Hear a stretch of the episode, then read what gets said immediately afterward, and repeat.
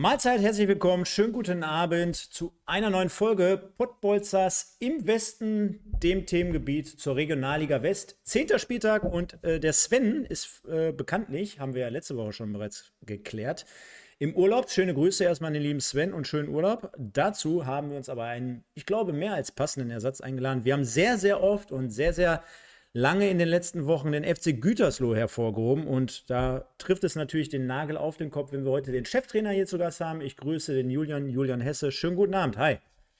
Hi, gut, dass ich dabei sein darf. Ja, ja, gerne. Also du hast es gerade schon gehört. Wahrscheinlich hast du es gar nicht mitbekommen. Ne? Wir haben in den letzten Wochen äh, immer mal wieder auch ähm, den FC Gütersloh ein Stück weit hervorgehoben. Aussteiger die Saison in die Regionalliga und äh, sehr, sehr beachtlich das Ganze, was ihr da so auf die Beine gestellt habt.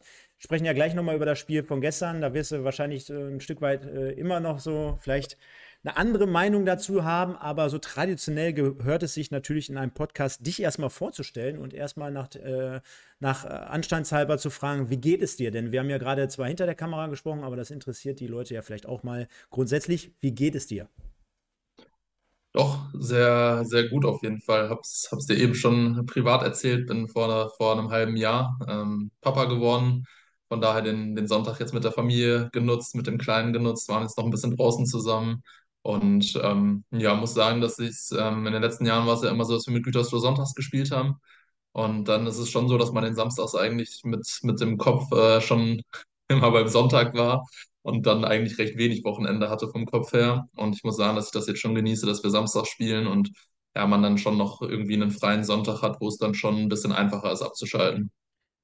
Man sagt ja immer so schön, ähm, dass viele, viele Profifußballer zum Beispiel in der Bundesliga dann sagen, ja, so ein Robert Lewandowski kann mich noch dran erinnern, der ist dann irgendwie immer nach Hause gekommen zu seiner Zeit bei Bayern. Das wird wahrscheinlich jetzt bei Barcelona nicht anders sein. Aber dass sie dann davon gesprochen haben, dass es wirklich komplett so eine, so eine Nummer dann bei denen zu Hause ist, dass sie gar nicht mehr über Fußball nachdenken, komplett abschalten. Ich meine, du bist ein Trainer. Das ist ja vielleicht dann schon doch nochmal ein Stück weit was anderes, weil du hast ja dann wirklich 25 Spieler beispielsweise zu betreuen, äh, die dich dann ja auch irgendwie mal zwischen den Trainingstagen oder zwischen den Spieltagen nochmal so kontaktieren. Du hast einen sportlichen Leiter, du hast einen Präsidenten, du bist immer im Austausch.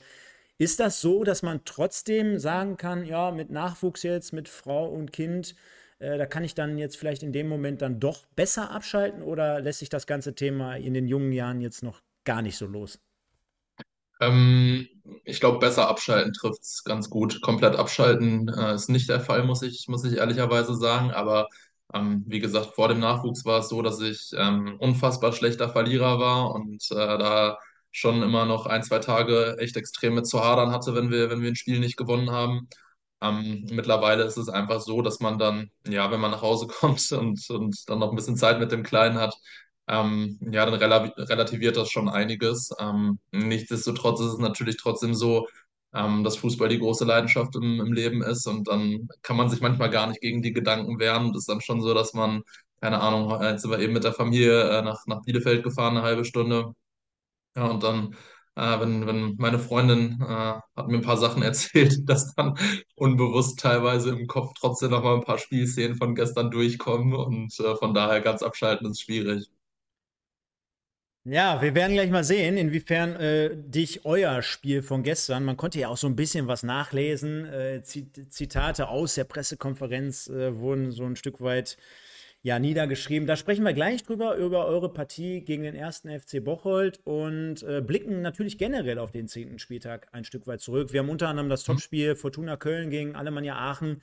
Äh, da wird uns natürlich mit Sicherheit interessieren, wie siehst du das Ganze so im Aufstiegsrennen? Ist ja jetzt wieder dann doch alles mehr oder weniger ein Stück weit zusammengerutscht durch die eine oder andere Niederlage, durch den einen oder anderen Sieg. Aber wir wollen wie immer und jetzt wird es so, weil du hast mich auch, oder ich habe es dir vorhin hinter der Kamera erklärt, wir, wir werden das Thema hier ganz äh, locker durchführen. Äh, wir haben trotzdem mhm. eine Kategorie, von der habe ich dir auch nicht erzählt. Und zwar nennt die sich bei uns, ich versuche das Ganze mal einzuspielen. Das ist nicht hören, aber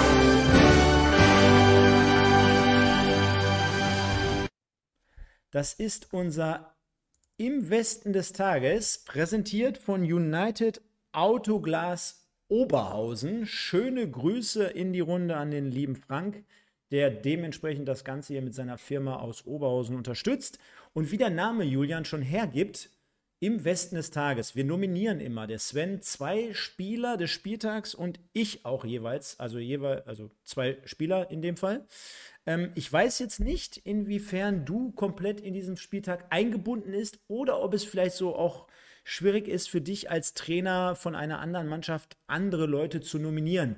Ich bin ganz ehrlich, ich habe mich äh, mit dem Spieltag natürlich befasst, habe mir auch sehr, sehr viele mhm. Highlights mhm. und sehr, sehr viele Stimmen eingeholt. Und äh, erstmal schöne Grüße an die ganzen Leute da draußen, die jetzt gerade schon im Chat sind. Äh, da sind sehr, sehr viele Alemannia Aachen-Fans dabei. Äh, mhm. Keine Angst, ihr kommt gleich noch auf eure Kosten. Ähm, gibt es trotzdem irgendwie äh, jemanden, den du hervorheben könntest, kannst, äh, weil du dich vielleicht mit diesem Spieltag ein Stück weit mehr beschäftigt hast? Oder sagst du, du bist da komplett außen, außen vor und ja, für den Spieltag jetzt ist es ehrlicherweise schwierig. Also es ist so, dass ich das unter der Woche verteilt immer versuche, mir, mir die Spiele auch alle anzugucken. Aber hm, ja, wie gesagt, der, der Sonntag dann mittlerweile der Familientag ist, wo ich versuche, möglichst wenig Fußball zu machen. Aber denke mal, dass die Aachener dann, dann sicherlich sich freuen würden, äh, Schepernick zu hören. Ja, ja, wobei ich kann schon mal vorwegnehmen, ja. äh, die, die, würden ja. sich, die würden sich eher über Marcel Jonen freuen. Das ist der Torwart. Ja. Der wohl unfassbare Dinger da rausgeholt hat, der den dann am Ende dann auch noch die drei Punkte gesichert hat. Ähm, ist eigentlich auch mit Sicherheit mal ganz cool, jemanden äh, aus dem Tor zu nehmen, weil oftmals ist es halt so, wir, wir nominieren natürlich mhm. in erster Linie die Offensive, jemand, der mal zwei, drei Tore erzielt. Ja. Ähm, deswegen, mit einem Torwart kann man ja mit Sicherheit auch mal ganz gut leben, ne? Fand auf jeden Fall besonders, auf jeden Fall, aber besonders fand ich auf jeden Fall auch die Kulisse wieder bei dem Spiel. Also, wenn man das gesehen hat, das ist schon Wahnsinn, was Aachen dann auch für ein Fanpotenzial hat, finde ich. Dann irgendwie sieben, siebeneinhalbtausend irgendwie bei so einem Spiel freitagsabends, das ist schon Respekt auf jeden Fall. Fanfrage, weil du hast ja hinter den Kulissen gesagt, du guckst mhm. uns jeden Sonntag 20 Uhr guckst du immer live, hast du ja gesagt. Äh, äh, mit dem Spiel von letzter Woche, mit dem Ergebnis von euch, könntest du dir vorstellen, wer letzte Woche hier bei uns im Westen des Tages geworden ist? Ähm, von meiner Mannschaft. Liegt jetzt nahe, wenn ich dir das äh, als Frage stelle. So. Was, was? Nico Buckmeier oder Kevin Freiberger? So nämlich. Der Kevin, der hat letzte Woche hier gewonnen. Und äh, zum, ja, zum ersten Mal jemand vom FC Gütersloh gewonnen hier in der Abstimmung. Also ist auch ein, eine Fanabstimmung. Also ist jetzt nicht von ja. mir hier einfach bestimmt worden und vom Sven.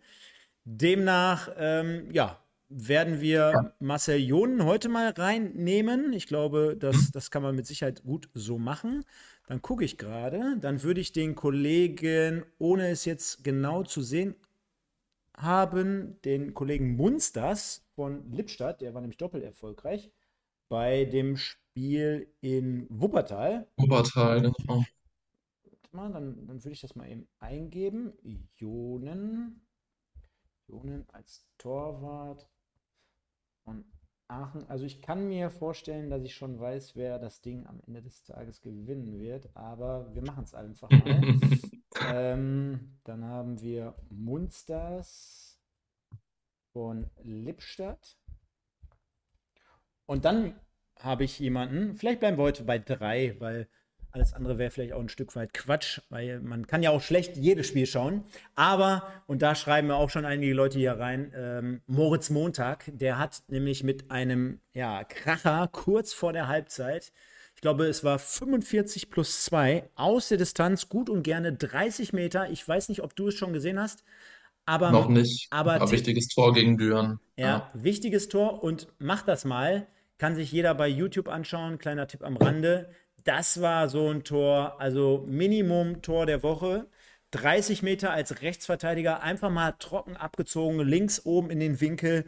Und äh, ja, da hat ganz Oberhausen im Zentrum eine Riesenparty gefeiert, sage ich mal. Von daher Moritz Montag mit dem Siegtreffer für RWO. Und dann werden wir das Ganze und man kann noch, äh, auch wenn ich mich gestern über ihn beschwert und aufgeregt habe, aber trotzdem kann man Malek Fakro, glaube ich, dieses Wochenende auch noch mit in den Topf schmeißen. Pass auf, dazu sage ich dir jetzt was. Ich habe, der Malek, der war hier schon öfter nominiert und der hat auch, mhm. der hat ja auch schon ein paar Hütten erzielt diese Saison. Klar, den einen oder anderen Elfmeter. Und ähm, da ich jetzt natürlich nicht das komplette Spiel von euch gestern gesehen habe, deswegen bist du ja gleich da Ja, oder, oder dran, ähm, habe ich ihn jetzt bewusst nicht mit reingenommen, weil ich ja deine Aussagen dazu auch so ein Stück weit entnommen habe und wollte das jetzt hier nicht zum 400. Mal reinnehmen und war mir jetzt nicht ganz sicher, wie du darauf zu sprechen bist, weil auf ich kann der, das. hm, ja, auf der einen Seite kann man ihm natürlich so ein bisschen Kaltschnäuzigkeit oder Schlitzohrigkeit äh, kann man so als Attribut mit reingeben. Auf der anderen Seite, wir können auch gerne mit diesem Spiel gleich anfangen. Dann ist es ein bisschen einfacher, denn äh, du Ja, kannst dann ein bisschen was erzählen und ich kann es hier einloggen. Deswegen würde ich ja. sagen, springen wir nämlich mal dazu. Wir haben es jetzt hier ja schon vorweggenommen. Der SFC Bocholt gewinnt nämlich 2-0. Leider aus deiner Sicht gegen den FC Gütersloh. Fakro 25. und 33. Minute. Jetzt muss man dazu sagen, 25. Minute, Elfmeter. Und Mhm. ähm, du wolltest aber mal so ein kleines Statement dazu setzen. Gerne. Ja, ich sehe es einfach so. Also ich mache ihm da ehrlich gesagt keinen Vorwurf, weil ich muss sagen, ich, ich liebe Spieler, die alles für den Erfolg von ihrer Mannschaft tun. Und ähm, das, das tut er, der haut sich in jeden Zweikampf rein, ist absolut schlitzohrig in der Box. Deswegen, wie gesagt, ähm, ist irgendwo eine Drecksau auf dem Platz, aber ich, ich liebe solche Spielertypen. Ich mache da aber eher dem Schiedsrichter einen Vorwurf, weil ich finde, du musst dich, oder das erwarte ich zumindest auf dem Level schon, äh, dass du dich damit befasst, ähm, welche, welche Mannschaften du pfeifen wirst. Und ähm, ähm, ich finde, wenn man sich die Elfmeter von, von Bocholt anguckt, gegen Rödinghausen, auch gegen Wiedenbrück schon. Also ich glaube, jetzt gestern gegen uns war es, glaube ich, der fünfte Elfmeter diese Saison und ähm, drei davon, wenn nicht sogar vier, sind meiner Meinung nach also hätte ich niemals auf den Punkt gezeigt. Ähm, es ist, es ist total äh, okay, dass Bocholt versucht, diese Situation rauszuholen, aber das musst du als Schiedsrichter auf dem Schirm haben. Und ähm, ja, Malek ist dann auch so fair nach dem Spiel, sagt dann zu mir auch, dass er, dass er den schon gerne haben wollte. Und ich finde, das siehst du halt einfach. Also mir ist da auch an der Stelle egal, ob es dann, dann den Kontakt gab, aber du siehst einfach vorher, er sucht den Kontakt. Ähm, er, er möchte den unbedingt haben und ich finde, dieses Fingerspitzengefühl musst du dann als Schiedsrichter in der Situation haben. Gerade weil auch vorher klar ist, es ist ein Spiel, was durch Kleinigkeiten entschieden wird. Es war sehr chancenarm, sehr ausgeglichen und ähm, das lenkt dann ein, ein komplettes Spiel einfach in eine Richtung und ähm, da würde ich mir dann schon eine andere Qualität beim Schiedsrichter wünschen, ganz klar. Würde ich so natürlich 100% unterschreiben. Ich habe die Szene jetzt gerade mal offen. Ja, Und ähm, ich denke mal, du als Trainer wirst natürlich auf der anderen Seite ja auch den sportlichen Ansatz noch mal ein Stück weit in den Fokus rücken. Also, dass du sagst, hey, eigentlich relativ unbedrängte Situation auf der Außenbahn. Also da müssen wir mhm. vielleicht zupacken, wir müssen den entscheidenden Zweikampf gewinnen. Natürlich kann da auch mal immer einer durchrutschen, ne? machen wir uns nichts vor. ja, Ähm, du hast den Ball mehr oder weniger schon fast mit einem Ausfallschritt sicher. Äh, kannst ihn dann doch nicht komplett zu 100% behaupten. Der Ball wird dann quergelegt und wo ich dir jetzt sogar noch ein Stück weit mehr Recht geben würde oder sogar noch einen draufpacken würde, guck dir mal in der Wiederholung die Position des Schiedsrichters an. Der steht ja sogar vier Meter genau mit Blickrichtung hinter der Situation, wo es dann letztendlich gepfiffen wird, also hinter den beiden ja, entscheidenden Akteuren. Und richtig lustig bei, warte mal, was ist es? Eine Minute 37 da bückt er sich quasi noch mal so ein Stück weit, um wirklich mit dem Kopf auf Grashöhe zu sein, äh, ja, um dann letztendlich die falsche Entscheidung zu treffen. Und da sage ich mir, lieber, lieber Scholli, also da wäre ja. ich komplett ausgerastet. Da bin ich komplett bei dir. Also. Ja, vor allen Dingen, wie, wie ich es angesprochen habe. Also ich meine, guckt euch gerne die Situation gegen Wiedenbrück und Rödinghausen nochmal an. Von, ich glaube, es sind beide Male Delda Abmacker, der dann in den 16er eindringt. Und ähm, also es ist dann schon irgendwo ein Stilmittel, glaube ich, auch ähm, von, von, von Bocholt. Ähm, und das, das musst du auf dem Schirm haben. Und vor allen Dingen, worüber ich mich extrem aufgeregt habe, ist der Schiedsrichter, äh, die, die Begründung vom Schiedsrichter ist, dass er sagt, es gab einen Kontakt. Aber wenn, wenn das für ihn ausreicht ist für den Elfmeter, dann fängt die Szene für mich einfach schon äh, 15 Sekunden früher an. Das ist nämlich ein Zweikampf an der Mittellinie. Ich weiß nicht, ob du das, ob das in den Highlights mit Mhm. drin ist, aber es ist ein äh, Foul an Nico Burgmeier dann oder beziehungsweise auch ein Kontakt wo ähm, ich weiß nicht, ob es Windmüller war oder, oder der andere Innenverteidiger. Ähm, mit, mit dem Ellbogen einfach bei Nico Buckmeier in den Rücken springt, zu spät kommt ins Kopfballduell bei, bei Bookies Verlängerung. Und Bookie ist dann, sage ich mal, das, was Fakro klug macht im 16er. Ja, das machen wir dann halt nicht in der Situation, dass Bookie sich dann fallen lässt, weil ich bin mir ganz sicher, dass Bookie sich da fallen und schreit und hält sich die Hand in, an den Hinterkopf, dann, dann kriegen wir dann Freistoß. Wir machen es nicht. 15 Sekunden früher. Und das ist dann aber die, Begründung für den Schiedsrichter, in, in der Box so eine Situation zu pfeifen. Ja, das ist für mich muss ich ehrlich sagen, schwer zu akzeptieren. Ich musste mich dann gestern zurückhalten, weil ich äh, die Saison äh, schon mal ähm, ja, andersherum gegen Wiedenbrück äh, eine, eine, rote Karte bekommen habe, weil ich da einen Elfmeter gefordert habe, der ja, in den Highlights, glaube ich, auch ein ganz klarer ist gegen Markus Esko in der 89. Ähm, da habe ich dann einen Platzverweis bekommen, deswegen wusste ich, wenn ich da morgen, äh, wenn ich da gestern zu laut geworden wäre, äh, dass, dass die Schiedsrichter äh, dann ja, sage ich mal, die, die Macht in der Situation haben, aber trotzdem ist das immer noch extrem schwer zu akzeptieren. Es war ja bis dahin, ich sag mal so, jetzt nicht unbedingt, aber auf der anderen Seite dann doch wiederum schon äh, Chancen, nicht schwaches, aber chancenarmes Spiel ja. bis zu diesem Zeitpunkt. Also war eher ja. so, so ein Abtasten. Ist das für ja. dich als Trainer dann äh, besonders ärgerlich, wenn man sagt, okay, Bocholt eigentlich ja auch in seinem zweiten Jahr in der Regionalliga ganz gut drin in der Saison, gerade zu Hause ja auch äh, ganz gut unterwegs. Äh, wir haben äh, einen gewissen Matchplan, davon spricht man ja heutzutage immer, und dann kommt so ja. eine Situation und dann macht es eigentlich mehr oder weniger alles kaputt.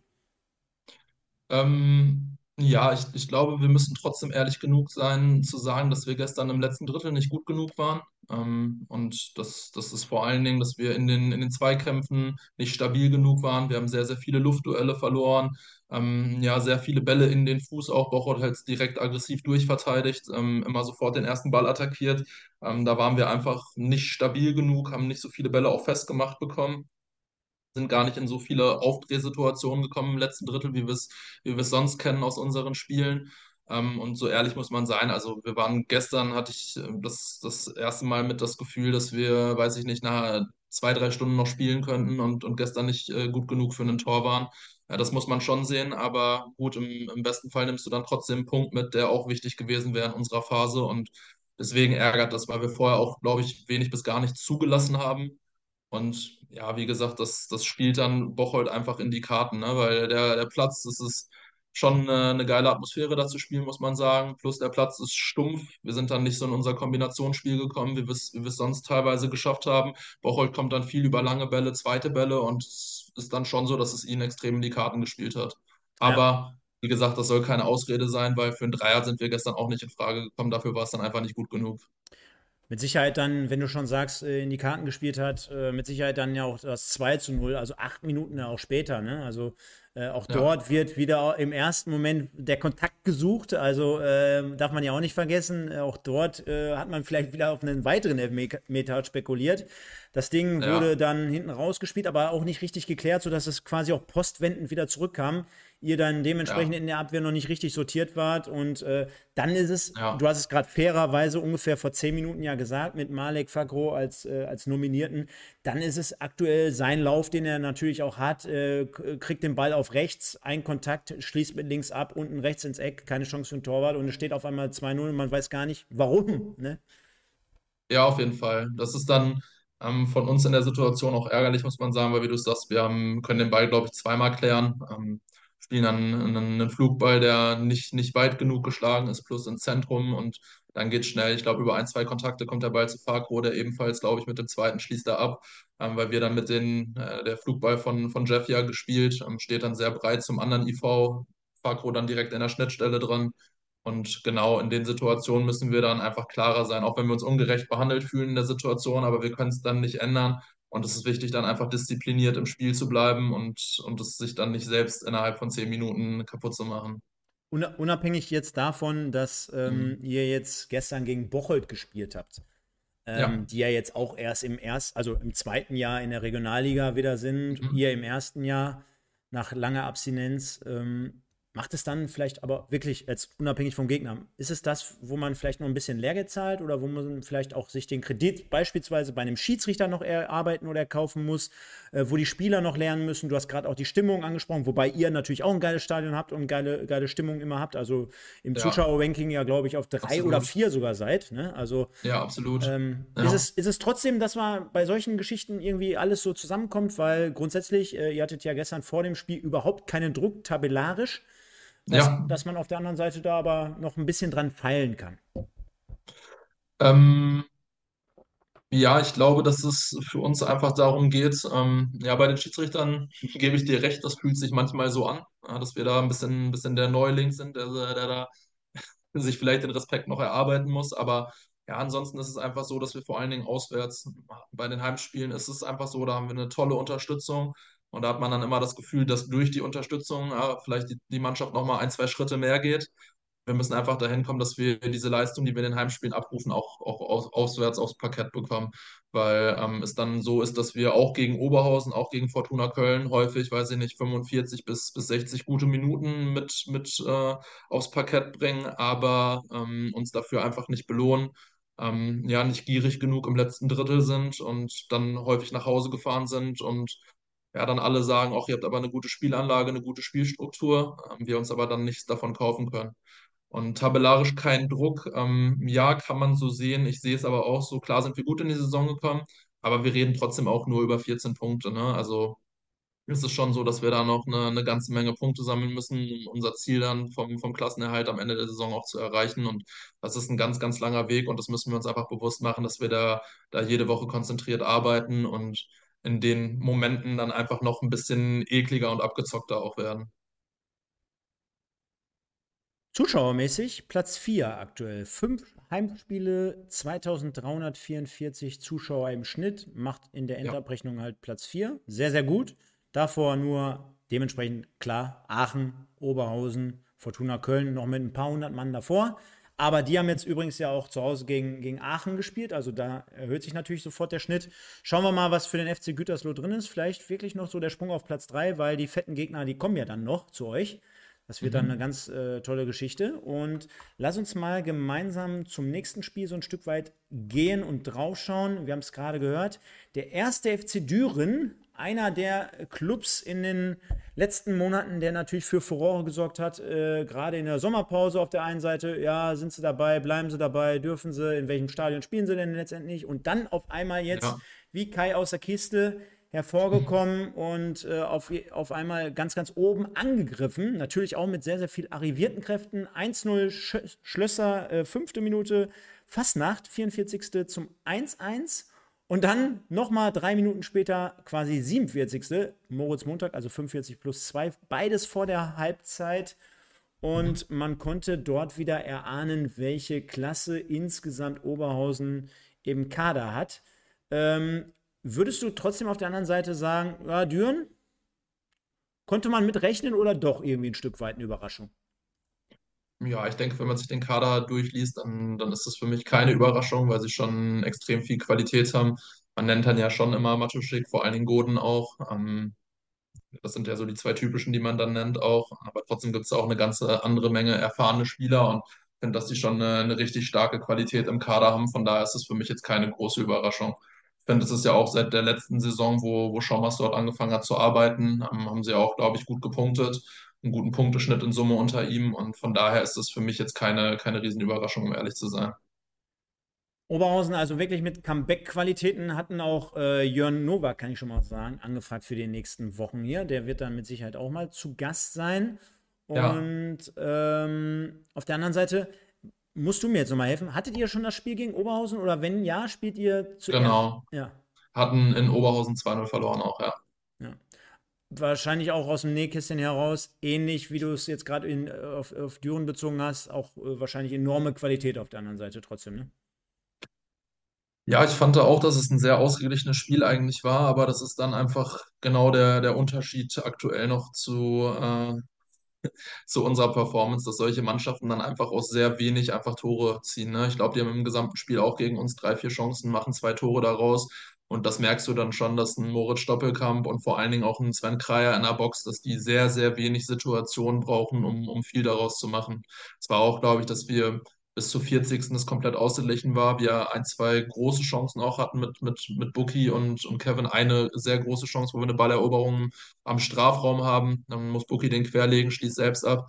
Ja, und dann kommt aus dem Nichts ähm, kommt dann äh, ein Tor, wo sie dann über rechts durchspielen. Wir verteidigen das nicht gut und dann ein Ball in die Box gelegt und dann wirklich perfektes Timing von Sven Kreier, wie er einläuft, ist dann ganz, ganz schwer noch wegzuverteidigen und Genau, dann gehst du mit einem 0-1 in die Kabine und dann, dann weißt du einfach, was für eine Qualität da im letzten Drittel ist. Und auch Moritz Stoppelkamp, ne, ist dann einfach als Freigeist, wie er sich immer wieder zwischen den Linien bewegt und ja, einfach auch Pässe spielt, die du ganz selten in der Liga siehst. Ähm, ich habe da auch, auch ein, zwei Sachen gegen, gegen Aachen noch im Kopf, weil wir das Spiel auch analysiert hatten vorher, ja, wo er dann einfach zwischen beide IVs in die ganz, ganz enge Schnittstelle den Ball auf Kreier steckt und das ist dann eine Qualität, die, die schon außergewöhnlich ist für die Liga der ja gerade gesagt, wie wir äh, vor drei Jahren mit unserem Kanal gestartet sind und welche Vereine ich hier noch betreue. Mhm. Äh, die Pässe, die würde ich mir auch gerne eine Liga höher noch anschauen. ja. So ein kleiner Insider für all diejenigen, die es natürlich hier ja. begleiten.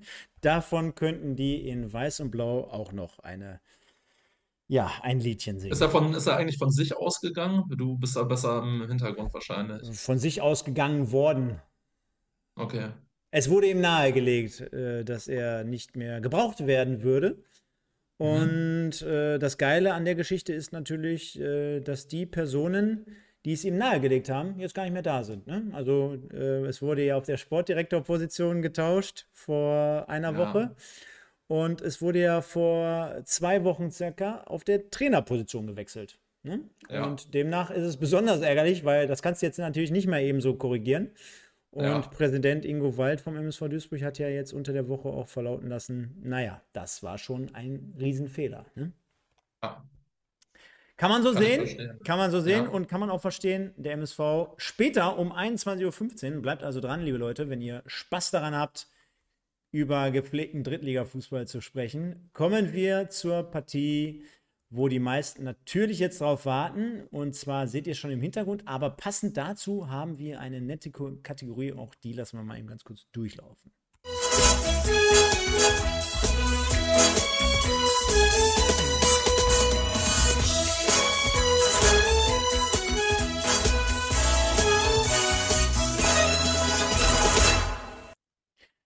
Jo, ein bisschen angelehnt an Dallas, die meisten werden es erkannt haben. Unsere Kategorie Aachen sensationell. Äh, haben wir so ein bisschen mehr mit aufgezogen, weil ähm, ich glaube, da könntest du ja auch ein Buch drüber schreiben, da könnte man täglich drüber berichten. Das sollen die Leute vom Tivoli selber machen. Auch dort gibt es natürlich sehr, sehr viele Formate, Social Media aktiv und, und, und. Ähm, wollen wir uns gar nicht damit beschäftigen. So, trotzdem, absolutes Spitzenspiel, kann man trotzdem sagen, vom Namen her mit Sicherheit auf jeden Fall. Von der tabellarischen Situation war es ja sogar bei euch fast besser äh, oder enger. Aber die Alemannia schiebt sich jetzt so ein Stück weit an. Erst recht mit dem Sieg und mit den anderen Ergebnissen der anderen. 0 zu 1 Czepanik, nachdem man, naja, ein, ein Tor herausgespielt hat, wo ich sage, musst du auch erstmal so machen. Ob das jetzt äh, natürlich der gepflegte Spielaufbau Aufbau war, lasse ich mal dahergestellt. Aber langer Ball, Rechtsverteidigerposition wird lang geschlagen auf Anton Heinz, der sich gut äh, Platz macht, verlängert auf Ramay, der dann seinen Gegenspieler auf Höhe der Mittellinie abschüttelt. Also belebendes Element auf jeden Fall auf dem Flügel. Kann den Ball mit dem linken Außenriss äh, in die Mitte spielen. Bappo verpasst und dann ist es Schepanik, der komplett unbefreit äh, vor André Weiß, glaube ich, auftaucht und dann zum 0 zu 1 einschiebt. Ich glaube, äh, so insgesamt äh, war das ein Tor, was sich sehen lässt. Auf der anderen Seite Fortuna Köln mit Sicherheit nicht optimal verteidigt, aber das macht unterm Strich dem Alemannia-Fan wahrscheinlich heute gar nichts, denn das sind gerade mit Blick nachher auf die Tabelle enorm wichtige drei Punkte. Wie hast du dieses Ergebnis wahrgenommen? Würdest du sagen, oh, hat dich überrascht oder dann in dem Fall doch nicht, weil du hast ja auch gerade schon mal so ein Stück weit die Kulisse äh, angesprochen. Deine Gedanken zu diesem Spiel? Ähm, überrascht hat es mich nicht. Also es sind für mich die beiden Mannschaften, wir haben sie ja beide schon bespielt, ähm, die mir auch ehrlicherweise gegen Aachen haben wir einen Punkt geholt, äh, gegen Fortuna Köln haben wir sehr spät verloren. Ähm, es waren trotzdem die beiden Mannschaften, die für mich die größte Qualität hatten, auf die wir bisher getroffen sind. Ähm, Mach das, mach das mach, Ma- mach das mal ein bisschen fest, genau. Ähm, ja, vor allen Dingen die, die physische Qualität dahinter. Also es ist so, dass du in, in ganz vielen direkten Zweikämpfen das Gefühl hattest, dass die einfach von der, von der Physis der Gegner nochmal einen Kopf größer, nochmal eine Schulter breiter ist. Und ähm, ja, dazu auch, auch Spieler haben, die schon eine sehr, sehr hohe technische Qualität einfach haben, wo der erste Kontakt immer sitzt. Und ähm, ich finde, dass das schon ja, das, das Beste ist, was wir bisher äh, mit, mitgespielt haben. Und von daher hat es mich jetzt nicht überrascht, weil ich glaube, beide Mannschaften, wenn sie einen guten Tag erwischen, jede andere Mannschaft in der Liga auch, auch schlagen können. Und es ist nun mal so in der Regionalliga, dass da einfach Kleinigkeiten die, die Spiele entscheiden. Und bei Aachen ist es dann einfach so, ne, wenn du dann, ich glaube, führst dann 1-0, dann hast du einen Platzverweis, schmeißt dich aber, glaube ich, in jeden Zweikampf. Und dann in solchen Situationen, sage ich mal, sind die Fans dann ja auch Gold wert. Die können dich dann auch tragen in solchen Momenten. Auf jeden Fall. Also würdest du schon sagen, aber Ja. dass du als, ähm, als Trainer, selbst als Trainer draußen schon, also klar, wenn ich jetzt direkter Gegenspieler von, ich sag jetzt mal, Mhm. Anton Heinz wäre, dann würde ich schon merken, oh, der Junge kann aber mit einem Knicker umgehen und der, der hat auch vielleicht ein 2 PS mehr als ich, ja, und der hat ein gutes Kopfballspiel und der hat einen guten Schuss, einen Abschluss. Also, das merkst du ja dann im Spiel sofort, äh, wenn der Gegner all das mitbringt und verkörpert. Wie ist es bei dir an der Seitenlinie? Du hast jetzt gerade zum Beispiel den ersten Kontakt angesprochen. Äh, du wirst dann natürlich von außen insgesamt einen guten Blick haben. Aber spürt man das, dass, dass man merkt, ey, da sind jetzt vielleicht 5 PS mehr auf dem Spielfeld? Ja, ich finde schon, aus der Trainerposition auf jeden Fall. Ich finde, wenn du jetzt, weiß ich nicht, auf den Zuschauerrängen sitzt, bist du ja noch ein bisschen weiter weg, aber ähm, jetzt, jetzt gerade auch ähm, im Heidewaldstadion, du bist ja extrem nah dran und dann hast du schon ein gutes Gespür für die Dynamik des Spiels und der Spieler. Jetzt muss man noch dazu sagen, die Alemannia auch. Ich gucke es mir gerade nochmal an. Ich habe es gar nicht so richtig wahrgenommen.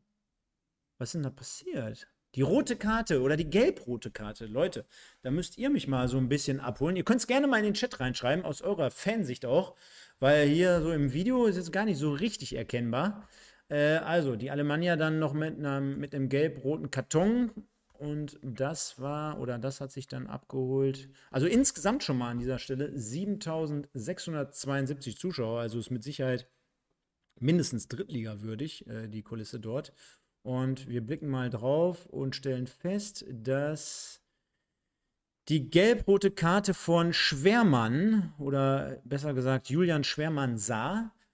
Das heißt, äh, die Alemannia dann dementsprechend auch sehr, sehr lange in Unterzahl und deswegen natürlich auch insgeheim nachher der Druck aufs Tor, beziehungsweise Fortuna Köln mit enorm vielen Abschlüssen. Ionen war dann in dem Fall das Stichwort, hält dann eins, das ein oder andere Mal die Alemannia mit den drei Punkten wieder.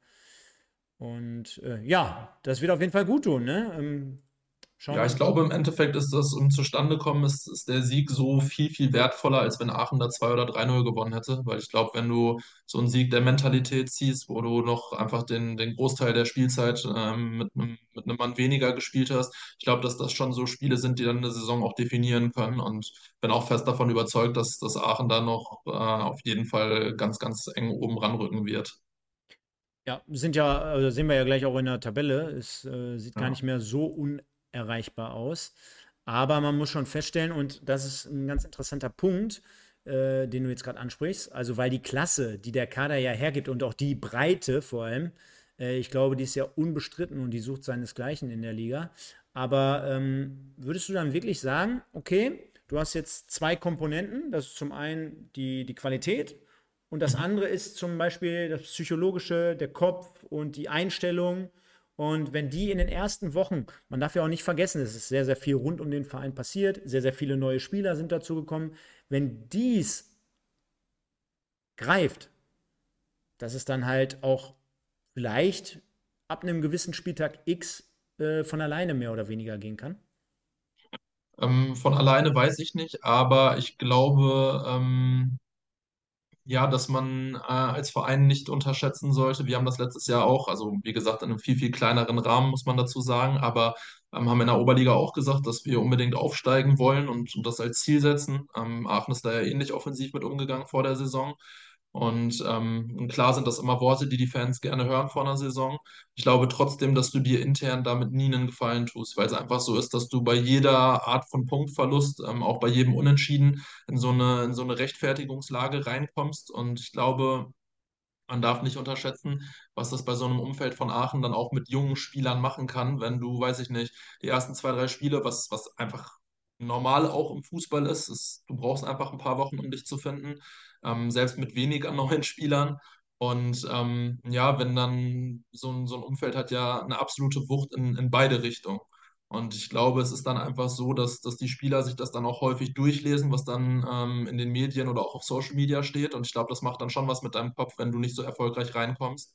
Und ähm, genauso ist es jetzt aber so in solchen Momenten, wenn du dann ein, zwei äh, extrem wichtige, schmutzige Siege ziehst, ähm, kann dich so ein Umfeld dann auch tragen. Und ähm, von daher glaube ich, dass es einfach wichtig ist, dass sie da ähm, eine, eine Balance in diese Emotion, die von außen reingetragen wird, äh, reinbekommen innerhalb der Mannschaft. An dieser Stelle möchte ich mal die Leute da draußen grüßen. Also sehr, sehr viele Aachen-Fans da am Start. Wir nehmen auch gleich die eine oder andere Frage für den Julian noch mit rein. Keine Angst. Äh, ich grüße mal den, ja, geiler Name, Feiern. Dann haben wir äh, Omen, den Luca 9120, Moko 79, Weedy, Norman Rode, den Maxwell, dann haben wir den Revix 16, den JJ und so weiter. Vielen Dank, dass ihr alle am Start seid. Lasst noch ein paar Likes da. Ja, da sind wir noch ein bisschen schwach auf der Brust heute Abend. Kennt das Spielchen? Eine Sekunde eurer Zeit einfach nur nutzen und einmal den Button drücken. Wenn ihr es noch nicht getan habt, auch gerne abonnieren und kommentieren. Und äh, dann führen wir das Ganze jetzt mal zu Ende. Punkt 1. 94 äh, Minuten hat das Spiel gedauert. Gerade gegen Ende der Partie einige Abschlüsse von der Fortuna. Also da war man so ein Stück weit im Glück. Äh, wir haben äh, dahinter die ein oder andere Parade von Jonen, also demnach natürlich auch gerechtfertigt heute Abend seine Nominierung. Und ähm, ich greife nochmal den Punkt auf, den du gerade hattest.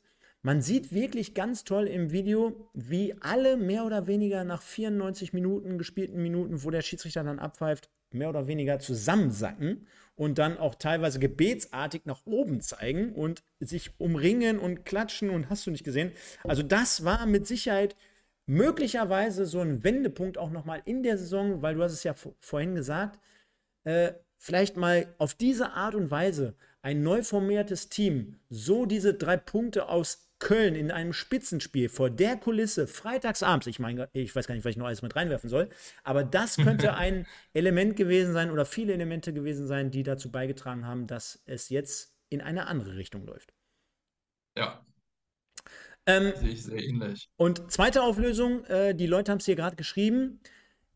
Schwermann hatte schon gelb und muss wohl mit Pfiff dann letztendlich nochmal den Ball weggespielt haben, hat es aber schreiben so zumindest die Fans, jetzt nicht so klassisch absichtlich gemacht. Und ich muss ehrlich sagen, ähm, auf der einen Seite muss man sich natürlich immer ein Stück zurückhalten, aber auf der anderen Seite in so einem Spiel, in so einer Minute, boah, ich tue mich da wirklich immer ganz schwer damit, weil man, man mag sich ja gar nicht ausrechnen, wenn so eine rote Karte jetzt irgendwie dafür ausschlaggebend ist, dass du dann das Spiel verlierst, dass du vielleicht am Ende nicht aussteigst oder, oder, oder. Also da würde ich mir trotz der ganzen Regeln, die wir heutzutage im Fußball haben, ne, äh, selbst äh, wenn ich mir überlege, hier für Trikot hochziehen, äh, gelbe Karte, ey, was war das früher? Ich weiß nicht, du bist ja noch ein, klein bisschen anderer Jahr, Jahr, Baujahr, äh, Jahrgang als ich, aber was waren das früher für geile Szenen, wenn ein äh, JJ Okocha oder wenn, keine Ahnung wer, wenn die da ihre Mätzchen gemacht haben, sind dann über die Bande gesprungen, sind dann noch die halbe Fankurve hochgeklettert und haben dann noch das Trikot da irgendwo reingeworfen. Diese Emotionen, die, die, nimmt man total im Fußball. Kannst du natürlich jetzt nicht mit der, mit der Situation bei dem Ball wegschießen ähm, gleichsetzen, aber trotzdem, ich wünsche mir einfach von den Schiedsrichtern Regel hin, Regel her. Ey, da, da würde ich, wenn ich Schiri wäre, ich würde, glaube ich, meine eigenen Regeln machen. So viel dazu. Wahnsinn, Wahnsinn. Ja, und dann gab es eine Partie, die wollen wir einfach auch mal zumindest hier reinwerfen, ergebnistechnisch. Und zwar unser aktuelles Sorgenkind. Also du siehst schon, wie sie sich abwechseln.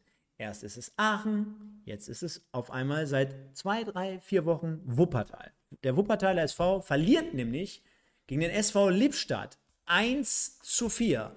Und wenn wir jetzt gerade ge dich gefragt haben, ja, 3 zu 4, glaube ich, ne? Was habe ich gesagt? 1 zu 4 hast du gesagt. Lagen 1 zu 4 hinten, aber. 3 zu 4, genau. Der, der Folge halber. Munsters mit dem 0 zu 1 in der 22. Dann haben wir Demjaslan in der 49. 02. Örnek 0 zu 3, 55. Also du siehst schon, mh, hm, Lippstadt 0-1 bis zur Halbzeit. Und da kann ich mir vorstellen, äh, dass es bei deinem Trainerkollegen wahrscheinlich auch zur Sache gegangen sein muss, weil dieses Spiel wurde ja schon ein Stück äh, deklariert in Bezug auf, naja, jetzt müssen wir mal wieder in die Spur kommen. Wir sind ja auch vor zwei Wochen beispielsweise im Landespokal sind wir rausgeflogen, äh, beziehungsweise, ähm, ja doch, im Niederrhein-Pokal gegen, ähm, sag schnell, gegen, boah, jetzt komme ich nicht drauf, im, im Derby, Nee, gegen Altstaden, Bezirksliga. Altstaden. Genau, Altstaden. Äh, Ober Ex-Spieler äh, hat auch einen Hattrick gemacht. Ja. Ja, genau. Steinmetz, schöne Grüße. Ja. Und ähm, ja, jetzt, jetzt war es ja mehr oder weniger so ein Duo-Die-Spiel vielleicht für, für Dogan. Und da geht man mit 0-1 in die Halbzeit. Und dann kommst du raus und dann bekommst du in der 49. und 55. Minute das 0-2. Sprich, das 0-3. Was geht dann in einem Trainer vor? Ähm. Oder welche, Möglichkeit, welche Möglichkeiten würdest du dann in Erwägung ziehen, wenn du weißt, naja, generell läuft im Moment so gerade sowieso alles gegen uns. Äh, mhm. Klar, jetzt kann ich vielleicht viermal wechseln, um ein Zeichen zu, zu setzen. Ich kann das eine oder das andere, aber sind dir da nicht auch als Trainer irgendwann mal so ein Stück weit die Hände gebunden?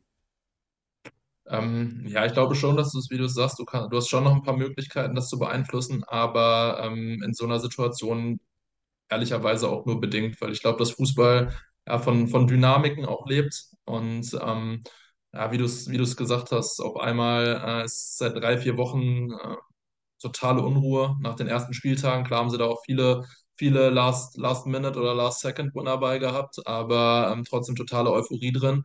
Und jetzt seit, weiß ich nicht, drei Wochen oder so gefühlt von außen. Ich kann es jetzt nicht, nicht zu 100 Prozent beurteilen, weil dafür ist man zu weit davon entfernt. Aber eine, eine sehr große Unruhe und ähm, um ehrlich zu sein, verstehe ich das nicht, weil ich finde, ähm, wie gesagt, sie sind sehr gut, äh, vielleicht teilweise glücklich, trotzdem sehr gut punktemäßig in die Saison gekommen. Und ich frage mich dann manchmal, also ich verstehe einfach nicht, dass der Trainer dann von, von außen so angezählt wird, weil ähm, wann ist die Anspruchshaltung entstanden, dass, dass eine Mannschaft perfekt durch eine Saison gehen muss? Also ich finde, das ist vollkommen klar, dass, dass jede Mannschaft, auch am Ende alle Mannschaften, die große Erfolge gefeiert haben, dass die durch schwierige Phasen innerhalb einer Saison gehen müssen. Und ähm, ich, ich, kann das dann nicht verstehen, wenn, wenn die Unruhe ähm, ja so, so reingelassen wird in einen Verein oder selbst teilweise kreiert wird. Da habe ich einfach eine, eine andere Haltung zu. Ich weiß auch, dass der Fußball so tickt und dass es solche Mechanismen gibt, klar. Aber wann, wann haben wir da, wann sind wir da falsch abgebogen, dass man keine, keine Fehler mehr machen darf oder keine schwierige Phasen mehr haben darf? Also das, das verstehe ich nicht, weil im Endeffekt ist es so, dass auch andere Mannschaften in der Liga sind, die tolle Arbeit leisten und, und äh, nicht, nicht nur eine Mannschaft. Und von daher finde ich es umso wichtiger, in solchen schwierigen Phasen halt zusammenzustehen und, und gemeinsam nach Lösungen zu suchen und sich da gemeinsam rauszuarbeiten sehr solidarisch, zumindest auch in Bezug auf deine Trainerkollegen. Ähm, jetzt kann ich auch komplett nachvollziehen, halte ich aber trotzdem ein bisschen zumindest dagegen, weil ich habe mir jetzt gerade mal parallel auch ähm, die Highlights nochmal angeschaut, beziehungsweise auch die Gegentore, denn du kannst schon den Eindruck gewinnen, als ob der Wuppertaler SV gestern gegen Brasilien gespielt hat. Denn äh, die sind dann ja richtig ins Laufen gekommen. Die haben dann Tore erzielt, äh, nicht nur vier an der Zahl, sondern irgendwie gefühlt auch wie am Fließband. Und was mich dann so ein Stück doch irritiert, ist ganz einfach die Null-Gegenwehr. Jetzt kann man natürlich sagen, ja, du, du kommst nicht richtig, äh, du kommst nicht ohne Niederlagen durch eine Saison, aber ähm, wenn ich mir das anschaue, da, äh, also Beispiel Tor 1 wird, äh, also wie in der Kreisliga mehr oder weniger, eine äh, ne, ne, ne ganz, ganz einfache Doppelpass-Situation von, von Lippstadt auf dem rechten Flügel. Der Ball wird gut durchgesteckt. Äh, Pires Rodriguez geht überhaupt nicht mit seinem Mann über, wird bis zur Grundlinie durchgespielt, dann wieder zurückgelegt, der Ball trocken links ins untere Eck. Also aufgrund dessen, dass du äh, diese, diese ganz einfachen Dinge nicht verhindern kannst, dass du deinem Gegenspieler nicht mit übergehst. äh, quasi schon abschaltest. Das ist das 0-1. Das 0-2 äh, auf der rechten Verteidigerposition vom WSV wird einfach dieser klassische Trick, ich, schie ich schiebe ihn links vorbei, ich gehe rechts vorbei äh, wird dann der Rechtsverteidiger komplett überlaufen, aber als irgendwie nicht genau auf Höhe der Mittellinie, aber so, ich sag mal, 10 Meter dahinter. Und der Torschütze, der braucht nur diesen Gegenspieler ausspielen, läuft bis mehr oder weniger vor den Torwart und kann dann einschießen. Also weit und breit keiner. Und das 3 zu 0, das versuchen wir jetzt einfach hier mal mit zu kommentieren.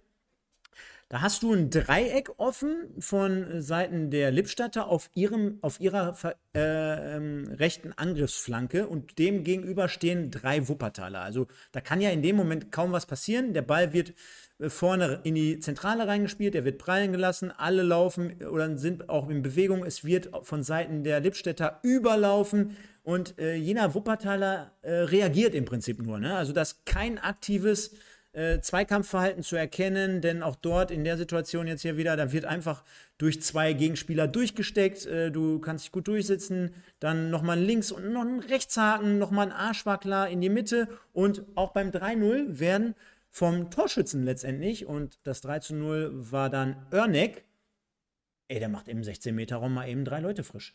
Und das sind alles. Ich sehe es ich, ich, ich seh's, ich seh's trotzdem komplett anders, muss ich sagen, weil Ja. ich finde, ähm, erstmal vorweg, Lippstadt ist schon eine Mannschaft, die, die gut Fußball spielen kann, das darf man nicht vergessen. Ähm, klar stehen sie unten, ich kenne die, die Tabellenplatzierung. Nichtsdestotrotz ist es gerade im ersten und zweiten Drittel spielerisch eine richtig gute Fußballmannschaft. Mhm. Das heißt, wenn du ähm, nicht, nicht, äh, nicht früh genug in die Zweikämpfe gegen sie kommst, ist es einfach eine, eine sehr unangenehme Mannschaft, weil sie fußballerisch gut sind. Und ich glaube, dass diese Situation, die du gerade beschrieben hast, nicht unbedingt was mit dem Trainer zu tun haben, sondern eher mit der Dynamik, die sich entwickelt hat in den letzten Wochen. Und dass du immer wieder, wenn du in so einer Negativspirale drin bist, ähm, immer wieder ja, auf Situationen triffst, wo du dann einen Schritt zu spät kommst und dann sieht es einfach kacke aus. Ich kann es einfach nur aus meiner, meiner eigenen Erfahrung berichten. Ähm, wie gesagt, letztes Jahr, wir, wir haben kommuniziert, dass wir aufsteigen wollen in die Regionalliga. Ähm, dann kommen wir mit einem Unentschieden bei einem Aufsteiger rein, verlieren dann zu Hause das Derby gegen Klaus, absolut unglücklich, also kriegen ein Tor von der Mittellinie, verschießen in der letzten Sekunde einen Elfmeter ähm, und verlieren das Spiel 3-2 und auf einmal sagen alle, wie kacke wir sind. Ja, und das kommt in die, in die Köpfe der Spieler rein. Auf einmal, du hast eine Verunsicherung, die kennst du gar nicht von deinen Spielern, weißt du? Und äh, das hat sich dann durch die Hinrunde einfach durchgezogen, wo wir Spiele hatten, wo wir nicht mit diesem Selbstverständnis und dem Selbstbewusstsein performt haben, einfach weil drumherum im eigenen Stadion auch alle bei jeder Situation, die nicht geklappt hat, du hast einfach gemerkt, es ist so eine negative Grundenergie drin gewesen, ja. Dann war es so, wir sind, glaube ich, Fünfter gewesen zur Halbserie hinter unseren Zielen. Und alle haben gesagt, wie, wie kacke ist die Mannschaft, vor allen Dingen, wie kacke wir auch als Trainerteam sind, wie kacke ich als, als Cheftrainer bin. Und ich glaube, 90 Prozent haben sich gewünscht, äh, dass ich, dass ich da getauscht werde. Ja, der Verein hat glücklicherweise mit mir weitergemacht und dann haben wir in der Rückrunde, glaube ich, zwölf Siege am Stück geholt, sind durchmarschiert, sind Meister geworden. Ähm, ich glaube, fünf Spieltage vor, vor Saisonende, haben dann die knappen Dinger auf einmal gezogen und wurden dann auf einmal die, die wichtigen Spiele total getragen.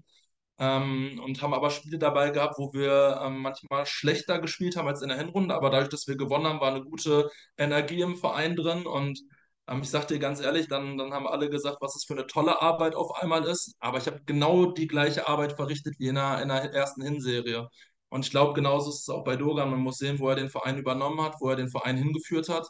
Und ich glaube, es gibt einfach diese Phasen und da musst du resistent sein. Und das ist brutal wichtig. Und ich glaube, dass ein Trainerwechsel, ja, das kann das vielleicht äh, die, die Energie für, für drei, vier Wochen wechseln und vielleicht einen Push geben. Man sieht das ja auch gerade ein bisschen bei Aachen. Ich glaube trotzdem nie, dass das eine dauerhaft, eine dauerhaft gute Lösung ist, wenn du einen Trainer hast, von dem du überzeugt bist, menschlich und auf fachkompetenter Ebene. Ja, aber siehst du, deswegen ist ja gut, dass du hier bist, denn ich bin Ja, einfach nur jemand, der spricht hier ein bisschen und du hast die Ahnung. Und äh, deswegen fand ich sehr, sehr gut, äh, wie du es jetzt hier nochmal auf den Punkt gebracht hast und auch äh, sehr, sehr nachvollziehbar erklärt hast. Also deswegen. Äh, werden wir schauen, was da so in Wuppertal passiert. Ähm, 3 zu 4, wichtige Punkte für Lippstadt im Abstiegskampf dennoch. Und dann Ich glaube auch, das will ich, so- sorry, wenn ich dich gerade nochmal unterbreche, aber das, das will ich an der Stelle auch nochmal sagen. Ich glaube, in ganz Fußball Deutschland ist es ja einfach so, dass, dass Vereine wie Heidenheim und, und äh, Freiburg ähm, einfach für ihre Trainerentscheidung gefeiert werden.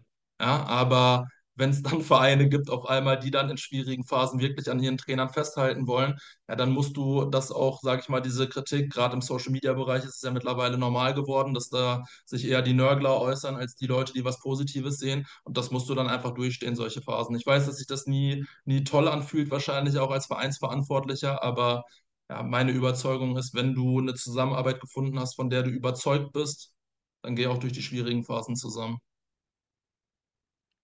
Also, der zehnte Spieltag, wir machen das Ding mal rund. Fortuna Köln verliert zu Hause 0 zu 1 gegen Aachen. Düren 1 zu 2 gegen Oberhausen. Bocholt, wie angesprochen, gewinnt 2 zu 0 gegen den FC Gütersloh. Aalen, mein Gott, unsere Freundin Aalen, da haben, haben wir auch jede Woche eigentlich einen Themenblock dazu. Du wirst es wissen, Julian. 4 zu 0 zu Hause gegen Fortuna Düsseldorf 2. Äh, lass uns da besser nicht über den Trainer sprechen. Rödinghausen 2-0 gegen Paderborn 2. Die haben mal wieder zurückgeschlagen. Schalke gewinnt 1-0 gegen Wienbrück. Gladbach 4-2 gegen Felbert. Wuppertaler SV 3-4 gegen Lippstadt, hatten wir auch drüber gesprochen. Und der 1. FC Köln gegen Wegberg Beek 2 zu 0. Und das hat dann in der Tabelle folgende Auswirkungen. Ganz, ganz oben bleibt aktuell noch Fortuna Köln. Die haben 20 Punkte, genau wie Düren und jetzt auch Bocholt. Also es ist extrem eng da oben, wenn man auch bedenkt, dass Oberhausen noch natürlich ein Wörtchen mitzureden äh, hat mit 19 Punkten. Klar, Köln auf Platz 5 mit 18 und dann haben wir den Wuppertaler SV auf 6. Drei Punkte Rückstand aktuell mit 17 Punkten. In der Mitte dann auf Platz 9 Alemannia Aachen 14 Punkte und da müssen wir natürlich genauer drauf schauen, denn die haben jetzt aktuell nur noch in Anführungsstrichen 6 Punkte Rückstand. So schnell kann es also gehen. Ganz, ganz unten haben wir Wiedenbrück auf äh, Platz 15, Lippstadt auf 16, die sich ein Stück weit hochgearbeitet haben und Luft verschafft haben. Felbert, die müssen jetzt auch mal wieder so ein Stück in die Spur kommen, unsere Freunde aus Felbert. Und Ahlen, da sieht es ja wie seit sehr, sehr vielen Wochen enorm düster aus. Ihr auf einem soliden äh, zehnten Rang mit 14 Punkten, 11 zu 14 Toren. Und jetzt habe ich es ja vorhin gesagt, ja, vor dem Spiel, ihr konntet beruhigt anreisen, aber du, ich gebe dir recht, als Trainer, fünf Punkte können auch mal schnell daher, äh, ja, oder dahin schmilzen, ne? Absolut. Spielen jetzt auch Düren, Wuppertal, extrem schwierige Spiele und genau von daher ähm, ist wichtig, sich dann nicht von dem Tabellenplatz blenden zu lassen, äh, sondern einfach zu wissen, dass es noch ein sehr, sehr langer Weg ist und da einfach konzentriert zu bleiben. Bei, bei der Bundesliga spricht man ja immer, okay, heutzutage eigentlich gar nicht mehr. sind wir schon zu weit wieder weg. Aber früher hat man immer, ich weiß nicht, kennst du es noch? äh, man braucht immer 40 Punkte vor der Saison, 40 Punkte und dann ist gut. Heutzutage mhm. äh, wäre der ein oder andere, der manchmal sogar Relegation spielt, wäre froh, wenn er 30 Punkte irgendwie auf die Kette kriegt. Ist das ja. trotzdem so bei euch gewesen? Ganz klare Devise, Klassenerhalt so schnell wie möglich äh, eintüten und dann alles gut?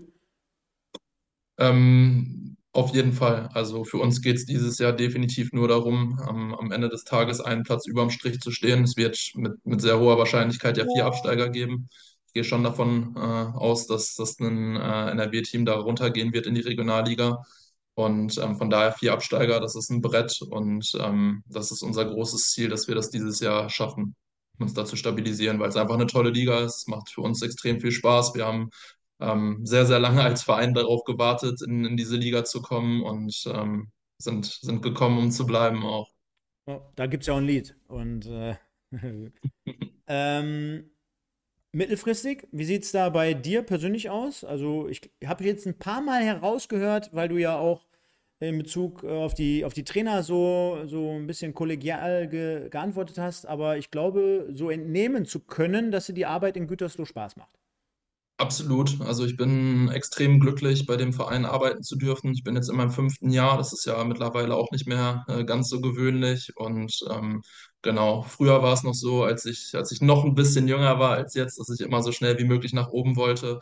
Mittlerweile hat sich das aber gedreht und für mich geht es extrem viel um die, die Qualität der menschlichen Beziehungen auch, weil mir einfach wichtig ist, was du für ein Team hast, mit dem du zusammenarbeitest. Und ähm, da haben wir echt haben wir echt eine, eine tolle Truppe zusammen. Ähm, nicht nur, nicht nur die Spieler, mit denen wir arbeiten, sondern auch das ganze Team drumherum, auch mit dem, mit dem Sportdirektor, mit Rob. Ähm, es ist einfach, es ist so, wenn, wenn ich aufs Gelände komme, dann Da ist immer, äh, hat man einfach immer, ja, einfach eine gute Beziehung. Man ist sich mittlerweile extrem vertraut und ähm, trotzdem alle sehr, sehr ehrgeizig noch. Und deswegen ja, bin ich dankbar und froh. Ich kann immer mit dem Fahrrad zum Training. Ich wohne zwei, drei Minuten nur vom Stadion entfernt. Von daher ist das ein absoluter Glücksfall zurzeit. Den, den Rob, den werde ich mal zur Europameisterschaft einladen. Gucken wir mal. Wenn, wenn, wenn, die, wenn die Holländer dann wieder rausgeflogen sind und die hoffentlich die Deutschen mal wieder in die Spur kommen. Äh, wie sieht es wie sieht's im Aufstiegsrennen auf, aus? Was, was würdest du da für einen Tipp abgeben? Wurde gerade danach gefragt vom, ähm, ich glaube, wen hatten wir da? Vom Maxwell, der hat gefragt, wer ist denn so dein Aufstiegsfavorit diese Saison? Ähm, es ist schwer zu sagen, weil ich glaube, dass die, die Leistungsdichte oben sehr, sehr nah beieinander liegt. Ich glaube trotzdem am Ende des Tages, dass es Fortuna Köln oder Alemannia Aachen machen wird. Mhm. Okay. Dann können wir das ja mal so stehen lassen. Und eine Sache, die wollen wir natürlich jetzt hier auflösen. Da hatten wir ja ganz zu Beginn der Sendung gefragt. Liebe Leute, wer soll es denn letztendlich sein? Im Westen des Tages, präsentiert von United Autoglas Oberhausen. Und ich meine, naja, Überraschung, welche Überraschung. Es ist Trommelwirbel. Marcel Jonen mit 61% gewonnen vor Moritz Montag mit 30 und Munsters mit 8%. Glückwünsche gehen raus und deswegen hier noch einmal an dieser Stelle